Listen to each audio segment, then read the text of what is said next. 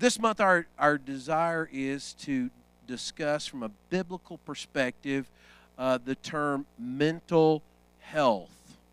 Now, who in here has ever helped somebody who is struggling with mental health issues?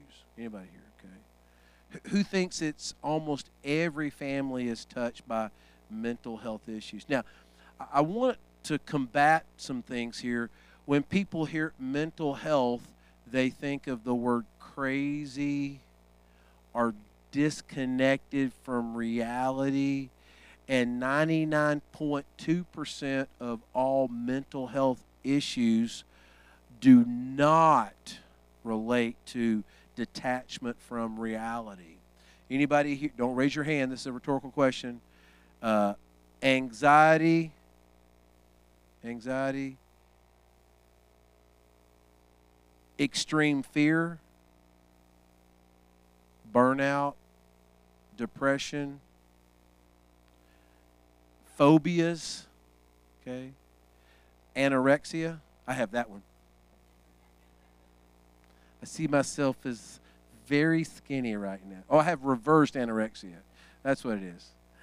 So we, we laugh, but really that is a mental health issue. It's image dysphoria.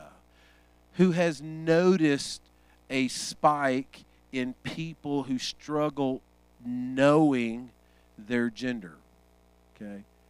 Now, twenty years ago, in the average high school of twenty-five hundred students, you may have one. Actually, it was less than that, but you may have one out of twenty-five hundred students that had some gender dysphoria. Okay. Really, the real number was one out of ten thousand. Okay. Now, it is amazing. It's disproportional to the states in which you live. There are certain states, example, California, in one high school and one class of thirty students, you have sixteen out of thirty students that have gender dysphoria. Now, do we believe a genetic issue has created that exponential explosion? No.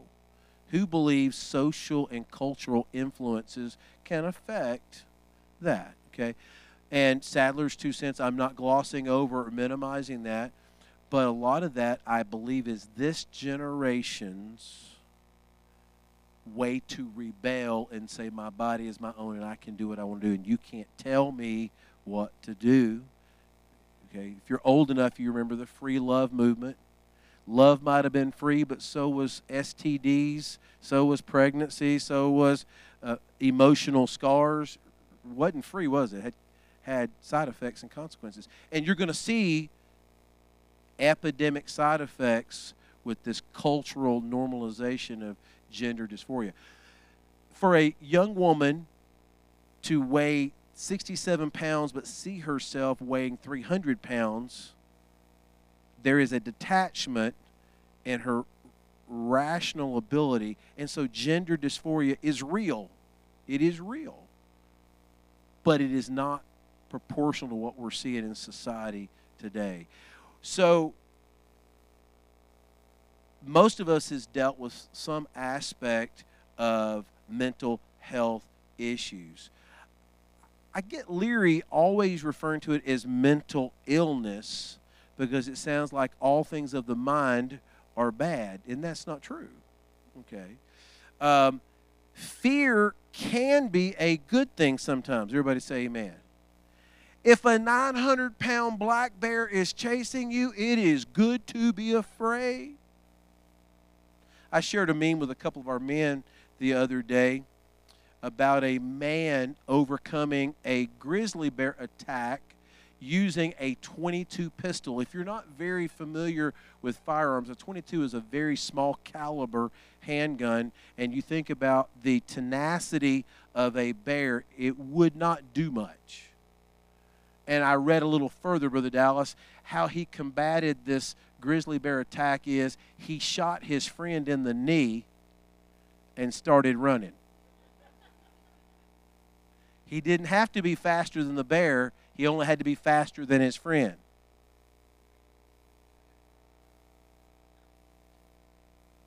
I think I'm helping some people right there. Anybody feel like you're the one getting shot in the knee? Okay. I'm uncomfortable always referring to psychological difficulties as an illness. Fear sometimes is a good thing. Can I say from a church perspective, uh, mental health issues have been taboo for a long time. You didn't talk about it. Those are other people's problems. And there's been a prevailing thought. It's been an implied more than stated. But the moment you come to Jesus, he fixes everything. Who believes that Jesus died so you might be saved and redeemed and forgiven? But just because he has saved you does not mean he fixes everything, or at least not immediately. Okay? You ever thought about it? Hey, I got saved today, and I looked down, and the love handles I've been carrying for twenty years suddenly disappeared. Is that how it works? I went to the altar and confessed my sins and wept with godly sorrow, and I went home and I checked my credit score, and it had gone up ninety points. I checked my sugar, and it had gone down twenty points. Right? My hair got thicker. My thighs got thinner. My vision improved. Hashtag I am blessed. Anybody? You got saved and all your... Your finances got fixed. My Lord, you could eat candy by the pound and it didn't affect your blood sugar. And right? right? No. No. I heard the gospel singer, sometimes comedian J D Sumner, say one time, he says, when you come to the Lord, if you were an idiot, once you get saved, you're nothing but a saved idiot. Everybody say amen. Okay. We come to God with nothing, and God gives us the hope of eternal life. But just because you came to Jesus, does that automatically make your boss be nice and less of a jerk? Sister Brenda, Sister Command, do not answer that.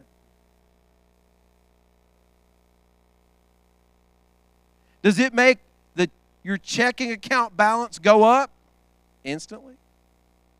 So if we know it doesn't make love handles disappear instantly, and if it doesn't cause your boss to be nice instantly, should it also mean that instantly you should no longer have any struggles in mental health?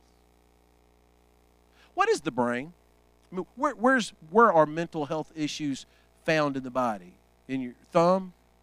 Your big toe? Where? Where? And the brain is an... or now let's be sure to delineate. Brain is the organ, mind is how it operates. Separate that. Two different things. So, the brain is an organ. And if we were to dissect it, which I don't recommend if you're still living, you dissect the brain, it has certain aspects and glands within that organ that excrete chemicals, and we've talked in the past about neural pathways and transmitters and chemical balances. I, I believe all that. I know that to be uh, physiologically sound. The point is, who in here struggles with diabetes? Who is diabetic? Raise your hand. One, two, pre-diabetic, diabetic, diabetic, pre or diabetic? Diabetic, okay. Anybody else? Diabetic, diabetic, pre, okay. Anybody else? Going once, going twice. Okay, and I'm not picking on y'all, but the organ that is underperforming is the pancreas. Years ago, I was a pharmacy technician. I got sent to Indianapolis to tour Eli Lilly, where they make a lot of, of medications and drugs. And I actually saw some of the cows. They had sewed little plexiglass windows in their side where they could slide them open and, and withdraw deposits of insulin from cows, where they could test it, manipulate it, and engineer uh, synthetic insulin. Okay, and I had to ask one of the, the doctors there that was working. He ate lunch with us, and I said, Doc, so when the cows died, what do you do with those pancreases? What do you? He says, did you eat salad? And I said, yes. He said, well, you've been to some salad bars. They have bacos, bacon bits. He said, we have pancos, pancreas. That's a joke, people. Come on.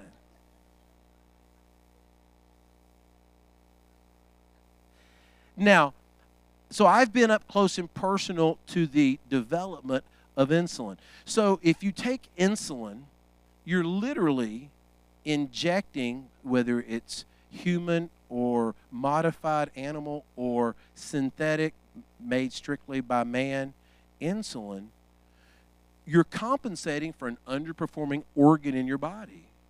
Now, nobody calls you possessed.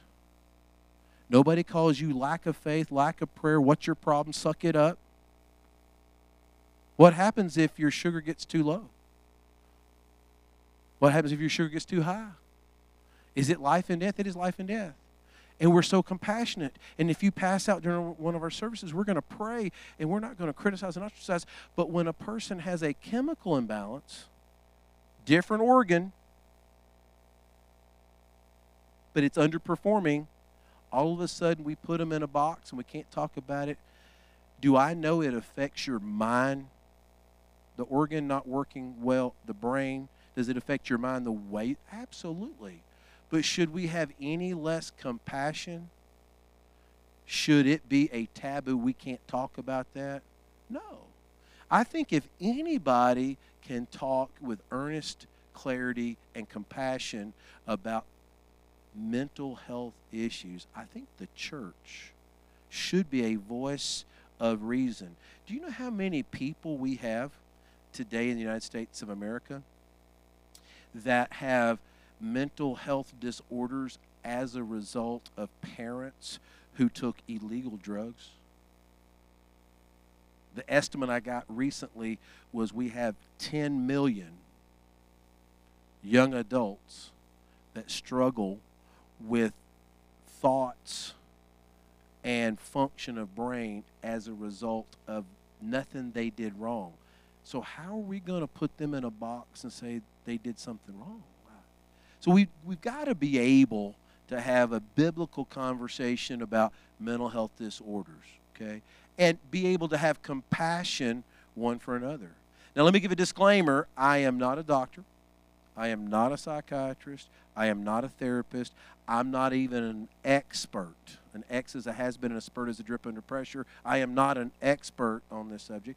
I have done a lot of reading, and I've had a lot of personal life experience in the area of mental health. Now, let me draw your attention. Am I boring y'all? Y'all interested in this at all? I'm going to get to the Bible in just a minute. Okay.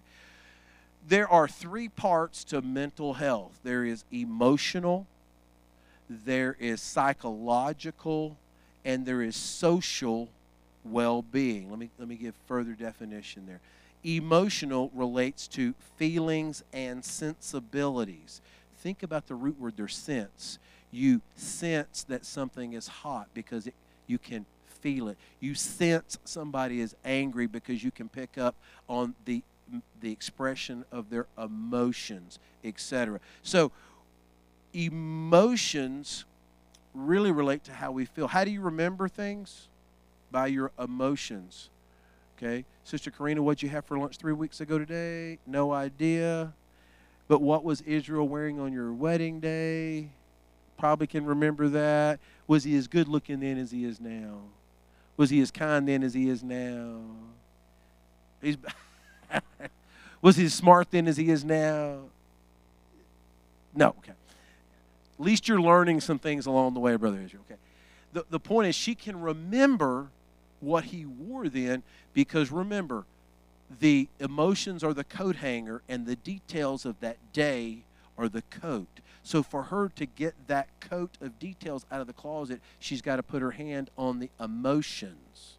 That's why you got to be very careful dwelling on certain things in your past, because the emotion that's connected to it will flood your mind. If, you, if you're feeding on facts of a bad day or a bad breakup or a bad business deal, don't be surprised if your, your thoughts get negative and you start to shake a little and your face turns red and you're... You're litigating it again. Anybody besides me ever litigated again in your mind? All those arguments you lost, you're planning. If I see them again, I'm telling them, give them the piece of my mind. Better not. They run out of pieces before long. Okay. Now, so that's why it's important that, to realize that emotions and details coexist. Uh, physiological is the mind and how it functions. So we talk the brain is the organ, but uh, psych. I said physiological. Psychological. That is the logic or the study of how the mind operates. And then social. Why is social? Why does social matter? Uh, relatability and interactions with others. Who in here's had a bad emotional day? Okay. Who's ever just been emotionally raw? Who's ever got to the place, if one more bad thing's happened, I'm going to scream? Be careful saying that, because I guarantee you one more bad thing will happen. Ah, right? Okay. So we can get emotionally raw. Does it affect how we relate? Who's ever bit somebody else's head off when they just basically said hello? Sister Caban, Sister Brenda, don't answer that. Okay. Who's ever had somebody just go off on you for no good reason? Okay. I love you. He raises his hand for a thing. And they're pointing at each other over here. That's scary. I was just kidding. So how, how we are in our thinking affects our ability to. Who's ever had paranoia? Yeah. Hey, I'm being honest with you. Just because I'm paranoid don't mean somebody's not out to get me. Write that down, okay? Uh, years ago, uh, when I still was doing remodeling work, I took on a big commercial job. Uh, it was a courthouse, and that courthouse was huge. It was uh, area-wise one of the largest counties in Alabama, and it, the county was so big it had two two courthouses because they could people couldn't drive away from one end of the county to the other, so they built an annex. It was so it was a huge place, and because I was an out-of-towner, they gave us the majority of the work. And I understand now they didn't want a local person at night unsupervised in all those offices of the county. Imagine if you'd gone through a divorce or child custody or had a probate issue. They didn't want a local person rummaging through those files at night. And so that's why I, our company was very appealing to do the work. What I found out about myself is we really couldn't go to work in earnest till after four. We worked through the night, and we would have to have suites of offices finished and all the furniture and stuff back for people to go back to work the next morning. Had to have their that part finished. And I learned something about this. Happened for about a year and a half, so I got very familiar with myself working through the night. Something around two A M I don't know what it was. I'd be blowing and going. Didn't matter how much sleep I'd had, how much coffee I'd had. About two o'clock in the morning in that huge courthouse, me and just a couple other people in the whole place. Daniel, about two o'clock, I'd start getting this overwhelming feeling somebody's watching me. And I'd hear a little noise. I'd get jumpy. And that would begin to escalate in my mind. Something between two and four A M, I would struggle with paranoia. And something around four o'clock would kick in. And I'd kind of come out of it a little bit, and by five or so, the sun would start coming up, and yes, it's a new day, devil, you didn't get me tonight. Okay. Who's ever just imagined things? You hear a noise, and just it escalates. I found out about me something about through the night, I would get paranoid. Anybody here ever, who wants to be honest, that you've had these overwhelming thoughts that people are watching you, or somebody's trying to get you, or somebody poisoned my food? Who made this coffee?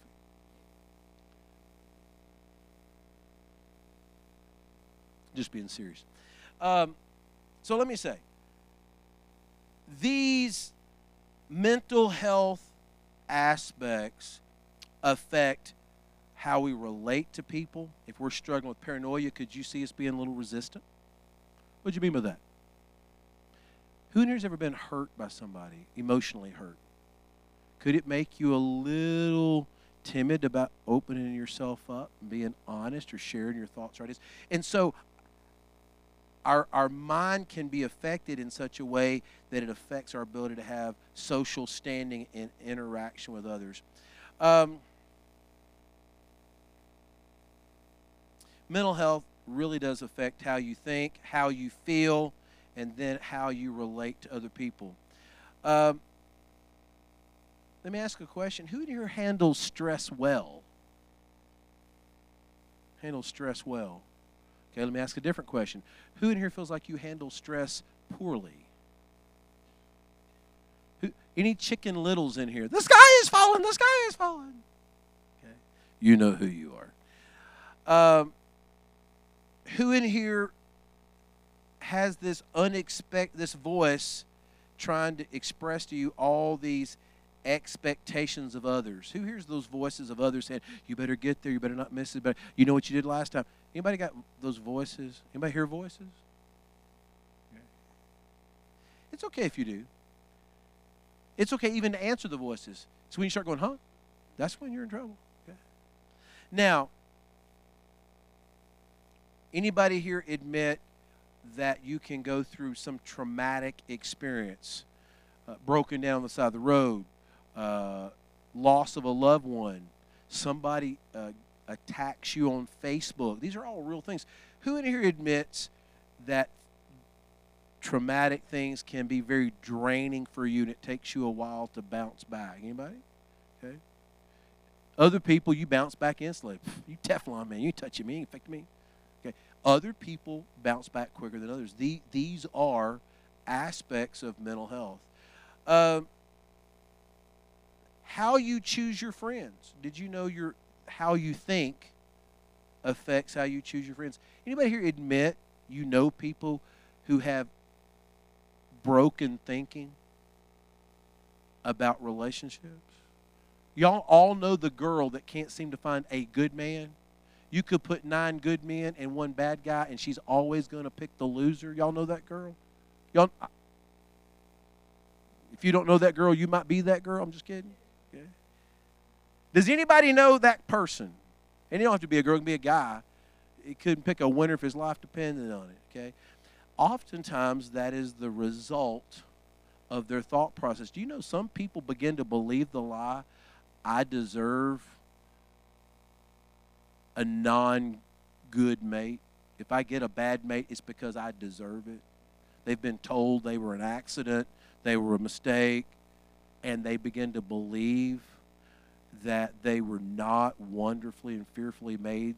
They begin to believe the lie that God does not have a plan for the life. And so for me to get somebody who's abusive or manipulative or dictatorial or physically aggressive, that's what I deserve, obviously. That's a lie, okay? But how we think puts us in those positions. Do you know how you think affects the quality of your marriage?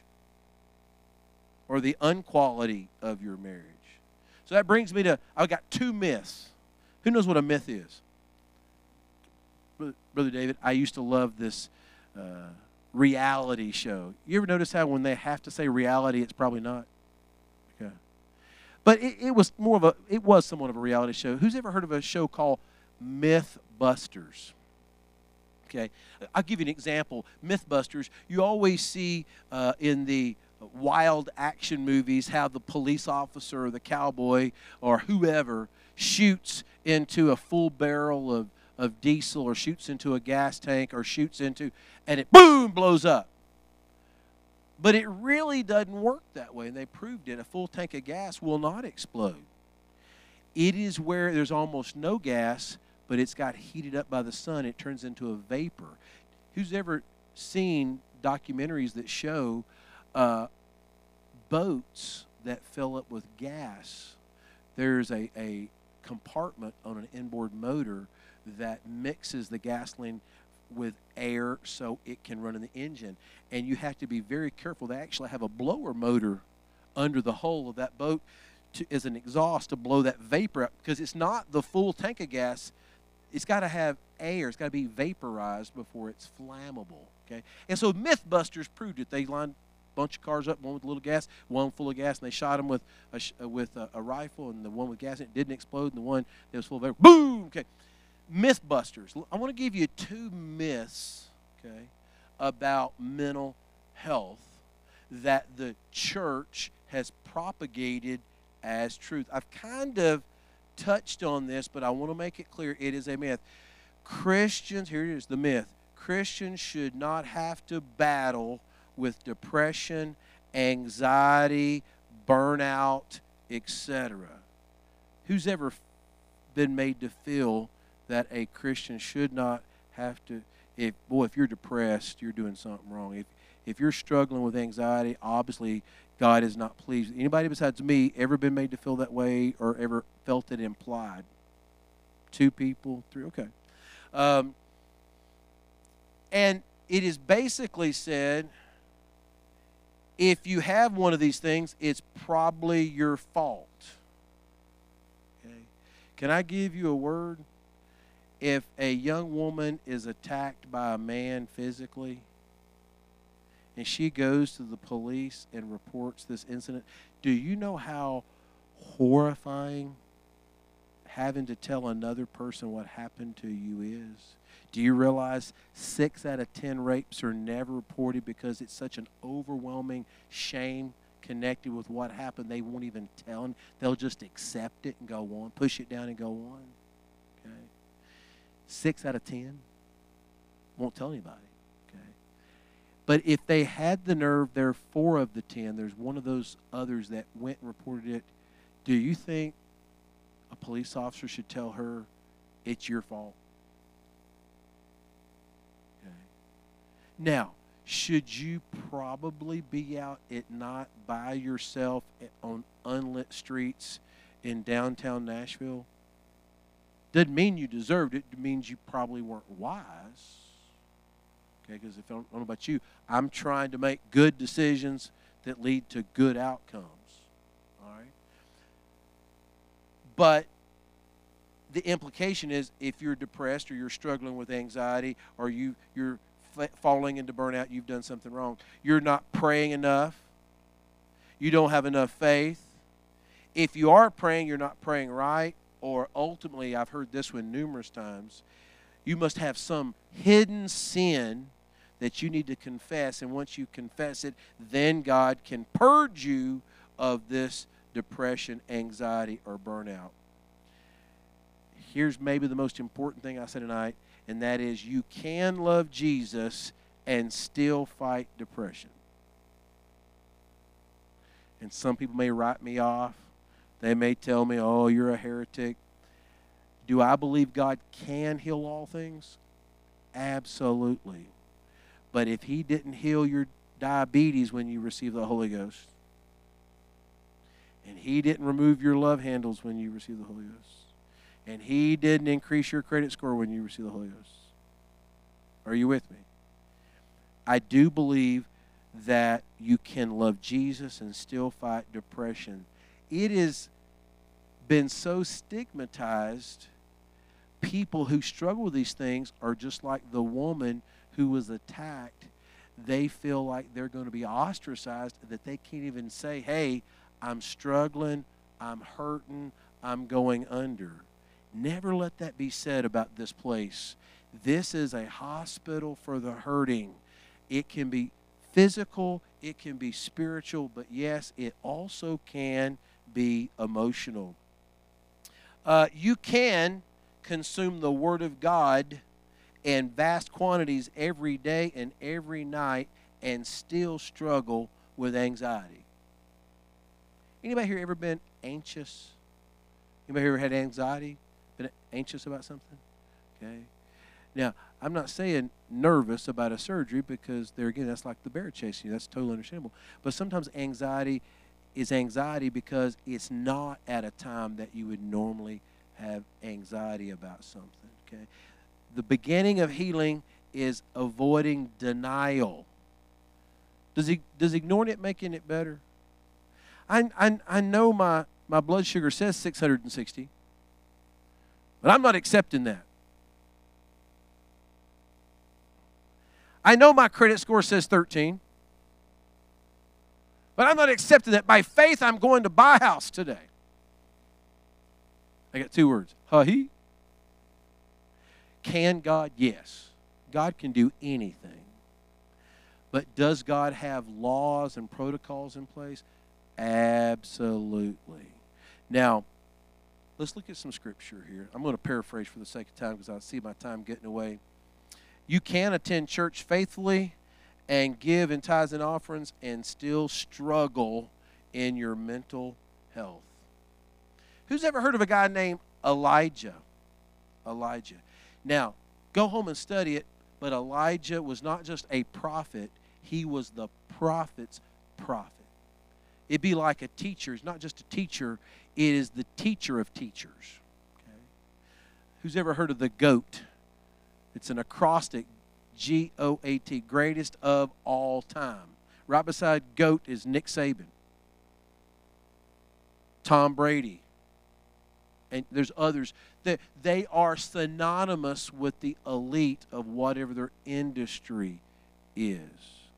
They are the ones that inspire, motivate, train, and teach others who will then in turn teach others. Elijah wasn't just a prophet. He was the prophet's prophet. You understand? He was elite. I think he was a little cocky, confident. Do you remember that he went to the Mount of Carmel and he withstood eight hundred prophets of Baal? Guys, that is no small task. And he was so cocky. Show me in Scripture where there was anybody really with Elijah. I mean, I think he probably had a servant or two, but it doesn't really say. And he got out there in front of eight hundred prophets of Baal who had swords, who had an army behind them, who had Jezebel and Ahab in their corner. And he said, "Where is your God?" Cocky. You've been out here all day cutting yourself, screaming, hollering, saying gods of this and gods of that, and nobody's answered. Let me show you how this done. He kicked over their altar and he reformed it. And you know the story. He dug a trench around it and filled it with water. He, he covered the sacrifice with water and the altar with water. It's not going to burn. And he prayed fifty-something words and boom, fire, fire, consumed it. Now, guys, that's bold. That's daring. That's in your face. One guy.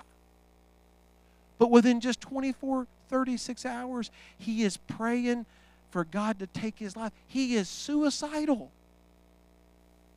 Did you catch that?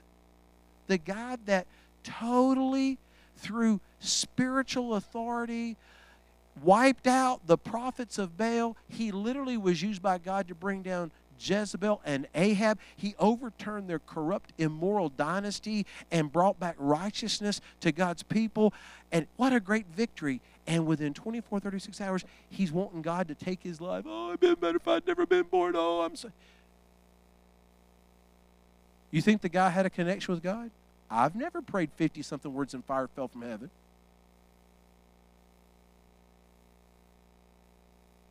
I believe simultaneously he loved God, but he struggled. I'm going to say something. It's just me talking. When you struggle, it's not a symptom that you're not spiritual or that God doesn't love you. When you struggle, it's a symptom that you are still human. As long as you're connected to this physical body, you're going to have struggles. For some of you, it may be arthritis and tendinitis. For other people, it may be back pain and high blood pressure. For other people, it may be the proverbial uh, diabetes. But for some of us, it's going to be our mind and how it operates, and it can beset us. Here's, here's the overriding factor with it being your mind. Your mind affects every other aspect of your life. If my gallbladder is full of stones and giving me trouble, I can adjust my diet. I can maybe exercise. I could even have surgery, but I, I don't do that unless I just absolutely have to, because that's the way pastor's wired. Okay. Hear me. But when it's your mind, it affects your feelings towards other, your connection to God, whether you can or cannot work, whether you have relationships or a happy marriage. That's the overlying factor. It's not that the mind per se is any different. It's just more, it affects more things, okay? So when you struggle, just remind yourself, it doesn't mean God is displeased with me. It just reminds me that I am still human. Anybody heard of a guy named David? In the Psalms, it says numerous times, David's like, oh, man, what have I done? Where is God? I'm out here by myself. Nobody knows. Nobody cares. Can God, his, his real question, can God still even use me? I'm so defective. And God said, I still can use you. How about Jeremiah? You ever envisioned yourself as one of the prophets? I don't really want to be Jeremiah. I'm not a big crier. And Jeremiah was the weeping prophet. He had a little pouch on his side with Kleenex that he carried. He was the weeping prophet. You did not want him speaking at your birthday party. Okay. He's the weeping prophet. Remember what Jeremiah went through. He was lonely. The scriptures literally say in Jeremiah, he said, I cursed the day I was born. Does that sound like a guy with a positive self-image? Enthralled about his aspects of living? He was lonely. Can I speak a word? And that is, who in here's got a mind? Who's got emotions? Who's got a body? Who's got spirit? We don't want you coming here without a body. Do not send your spirit without your body. We do not. Some of y'all mail your emotions in. What do you think emojis are? Expressive emotions. Okay. I don't have time for that. What I want you to get is, if your body is still connected to your mind, your brain, the organ, the mind is how it operates, the brain is the actual organ. I- anybody here ever used a rototiller? How about a lawnmower? Who's ever used a push mower? Used a push mower. Okay. That blade is connected to a shaft that is driven by the motor. Okay. The motor can be working perfectly fine, but if there's an as, a problem with that drive shaft or a problem with that blade, I don't care how great the motor is working, you're not cutting any grass. Does that make sense? So think of it. Your brain is the motor, the shaft is your body, and the blade is your emotions. And somewhere in there, things can get disengaged. Body, soul, and spirit. All three work together. You can be struggling in one aspect, and it affects the other two. Who's ever had low potassium? What happens in low potassium, Sister Command? Tell them. Tell them. You don't feel good. What else? It messes with your memory. Mess with your memory. It's a physical problem, but it's affecting, it's manifesting itself in her mind. I feel the Holy Ghost. Sometimes you do need to draw closer to God, but sometimes you need to get more sleep because your body is still connected to your mind, which affects how you think. Some we need to have a holistic approach. I don't. I don't mean holistic as far as uh, medicine, but I mean holistic. We need to treat the body, soul, and spirit. Okay. It, it, as my mother psychiatrist says, if I got a guy who's lost his legs to diabetes, he's going to be depressed. So I can't just treat the diabetes, or I can't just treat treat the depression. I've got to treat the whole patient, body, soul, and spirit. I'm going somewhere bigger. Okay. So if, if Jeremiah was lonely, you know what? Who's ever been like Jeremiah, lonely? Raise your hand if you've ever been lonely. There's more than that in here. More than that in here. Okay. Let me say this. If you're lonely, why haven't you been attending a small group? Did I just say that? Did I just say that? Oh, that was rude, man. I'm rude up in here. Okay. We have those not because t- pastor's tired of preaching on Sunday night. It's to build connection points where you can be noticed and you can be heard and you can express your needs and you can receive personal prayer and support and encouragement. Who in here needs friends? Did I not say in the very beginning, who your kids run with will affect who they become? Can you not see who you choose to spend your free time with will affect how you think and how you turn out? If you run with negative, broken, stupid people who are trying to pawn their tools they're going to need tomorrow to go buy beer tonight, get away from those people. I felt something right there. You might, you might need to pray more. But you might need to change your friends. Do you see the difference? Does this make any sense? Okay. Sometimes it's a change of diet. Sister Caban had to make sure she got plenty of potassium because she didn't know who she was for a while. And then we didn't know who she was for a while. Okay. I'm not being personal, but I'm being transparent. Can, can Pastor be transparent tonight? Uh, sometimes you need to have blood work. You, it may be a hormonal issue. Did you know your hormones in your body can affect your mind? Some of y'all think y'all losing your mind. Okay?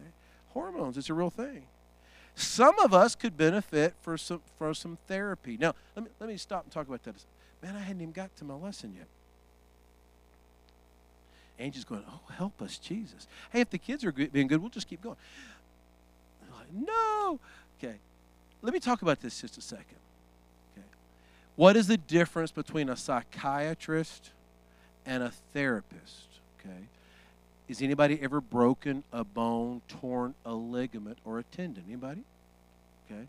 And so you go to the doctor for the medical treatment of the break or the tear, and it requires either surgery, immobilization like a cast or a sling, and then x-rays, and they determine it's healing. Sometimes a rod has to be involved. Pins have to be put in. Sometimes ligaments have to be reattached, and so on. But then after the doctor's got you on the path of healing, you're not healed yet. Who's ever seen a limb that's been immobilized in a cast for like three to six months? Is it big old swollen up? What is it?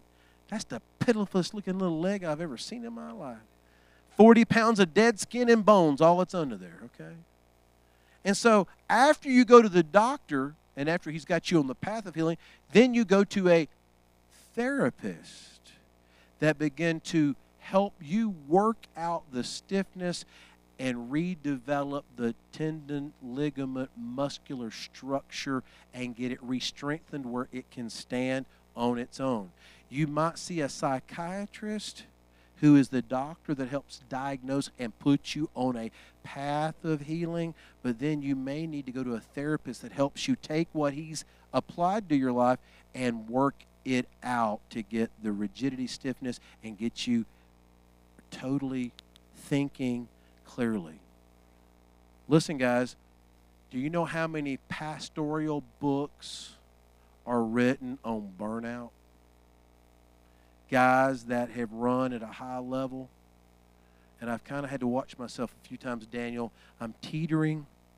There's a fine line between drive and creativity and insanity. There's a fine line. And sometimes you can push yourself to an extreme.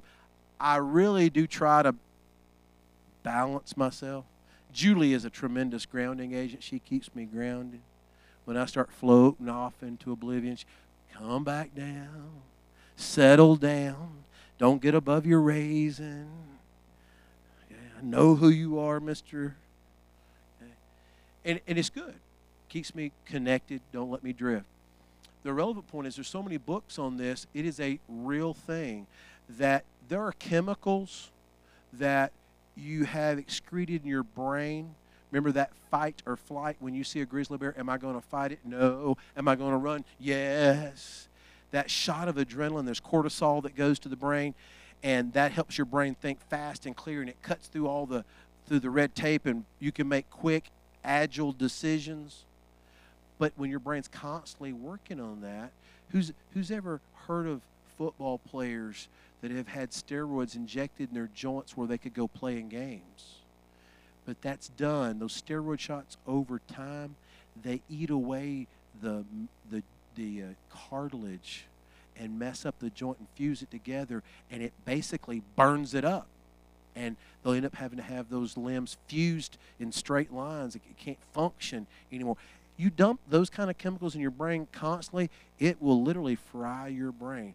I know of, it had been a monastery where priests went for quiet reflection, that nobody is allowed to talk there.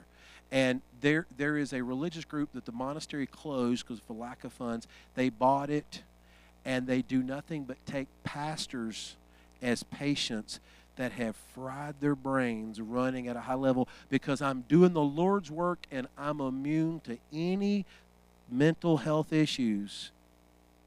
That is a lie. We're all susceptible. You put us through enough trauma, through enough failure, through enough heartache. All of us are susceptible. If there's any resistance, I wish you'd be honest with yourself. The load, you put enough load on anybody, there is a breaking point for everybody. It's higher for some and lower for others, but in the grand scheme of things, we're all susceptible. Do you know how many of these pastors, that place stays full? There's a waiting list to get in there. Pastors fail not because they forget they're pastors, it's because they forget they are human. Christians fail not because they forget they're Christians, because they forget they are human. We have limitations. Now, lest you think I'm being negative tonight, I'm not trying to be. Let me, let me sum it up in seven minutes. I think so. Myth one is, if I've come to the Lord and I'm a Christ follower, I shouldn't have any mental health issues. Eh, myth. Okay. Elijah had issues. David had moments of issues. Jeremiah struggled. He didn't even want to be born. Take, scratch me off the roll. I didn't even want to be born. Myth number two, God doesn't really care about your mental health issues. He's too busy with important things. Guys, that don't preach. Let me tell you what does preach. Jesus walked on the water in the midst of the storm and got in the boat with the disciples and went to the other side because there was a man that was not in his right mind.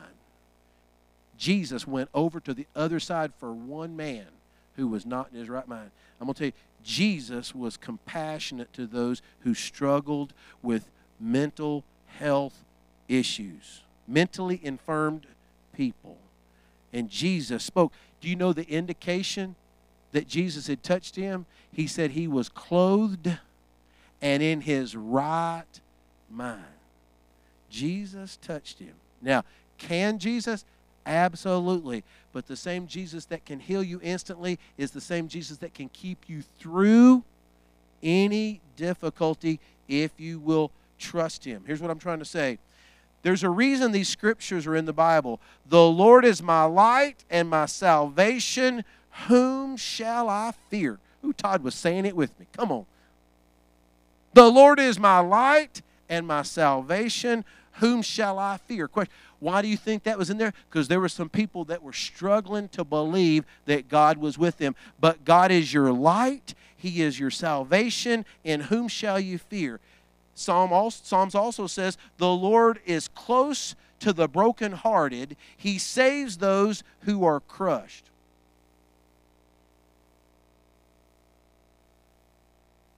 God is our refuge and strength.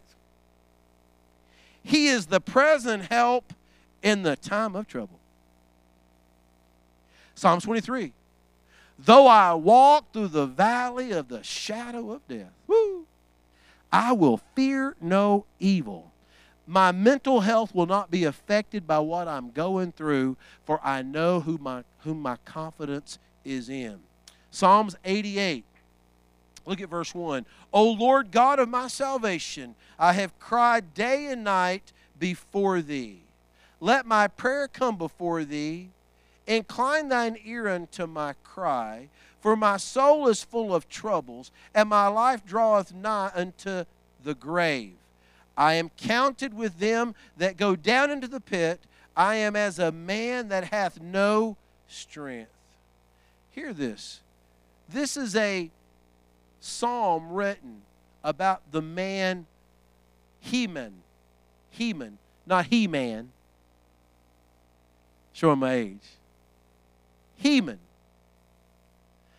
If you know your biblical history, Heman was a man that was a master musician who played before the king faithfully.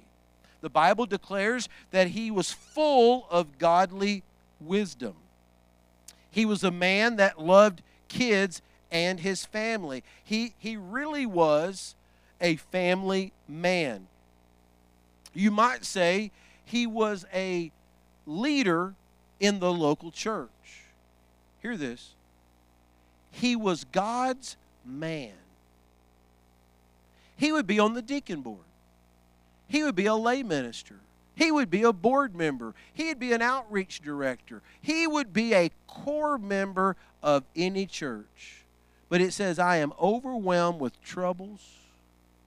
I'm near unto death. I feel like I'm in a pit. I have no strength left. I'm numbered with the dead.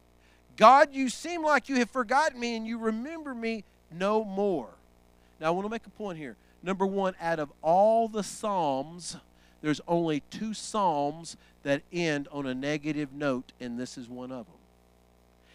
But here's the positive in the midst of the negative, is that at his low place of feeling in the pit, he is still turning towards God, expressing his need for God's help. And can I say to you today, no matter how you feel in the moment, the right approach to God is in your lowest places, keep reaching out to God. From out of God comes your light and your salvation.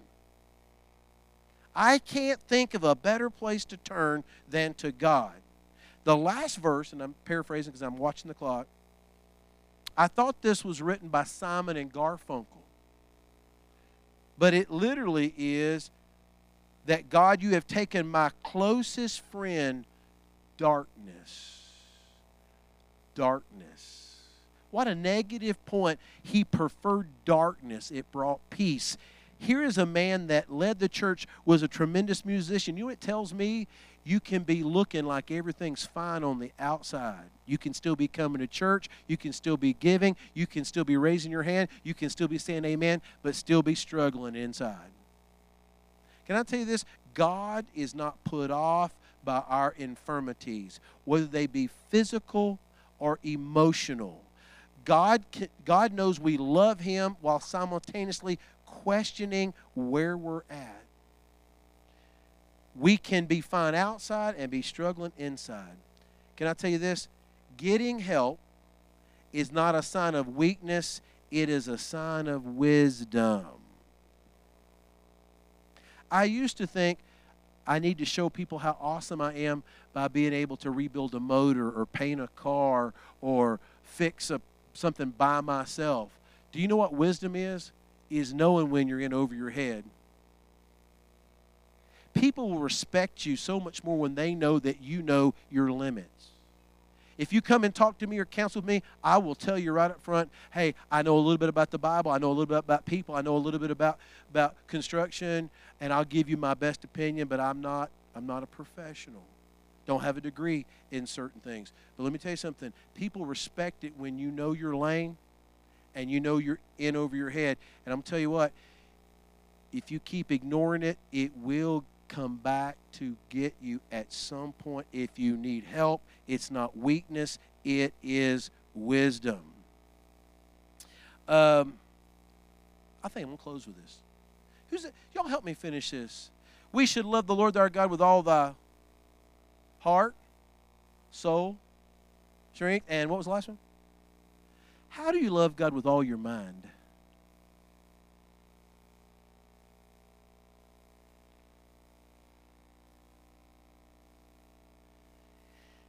Hear me. Hear me. That you can love him with your mind, but still don't mean you don't have struggles, concerns, and doubts. Somebody get for me Isaiah twenty-six. We got somebody in the booth can do it, or somebody read Isaiah twenty-six and three. Anybody know what Romans twelve says? Chapter one, chapter twelve, verse one. Holy and acceptable to God, which is your reasonable service. And be not conformed to this world, but be transformed by the renewing of your, everybody say, your mind. We keep trying to renew our flesh, renew our garments, renew our bank account. It all starts where? Be not conformed. If you're taking a steady diet of C N N, H B O, H B O sends for Hell's Box Office. Send to the Max, I mean Cinemax.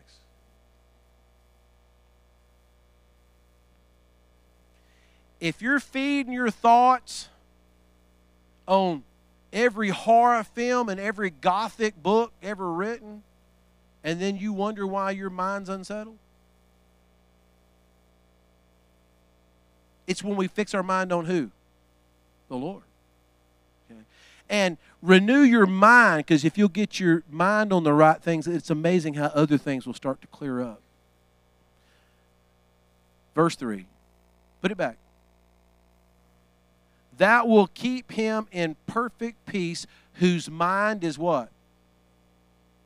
Because he what? In thee. I looked it up. That perfect peace is shalom, shalom. It means peace, peace. In the Jewish culture, peace meant peace, but peace, peace means peace extreme. Remember, the New Testament says truly, truly, or verily, verily. Truly is true, but truly, truly is absolute. Take it to the bank. This particular verse, whose mind is stayed. That word stayed here from the Hebrew, guess what it means? One who puts all their weight. If you want to have peace, peace, you got to start not putting part of your trust in the Lord. Some of, most of, it's those who put all their confidence, all their weight on the Lord. Everybody say amen. Who admits that you're kind of Monday, Sunday, Tuesday, Sunday. You, you know, you know.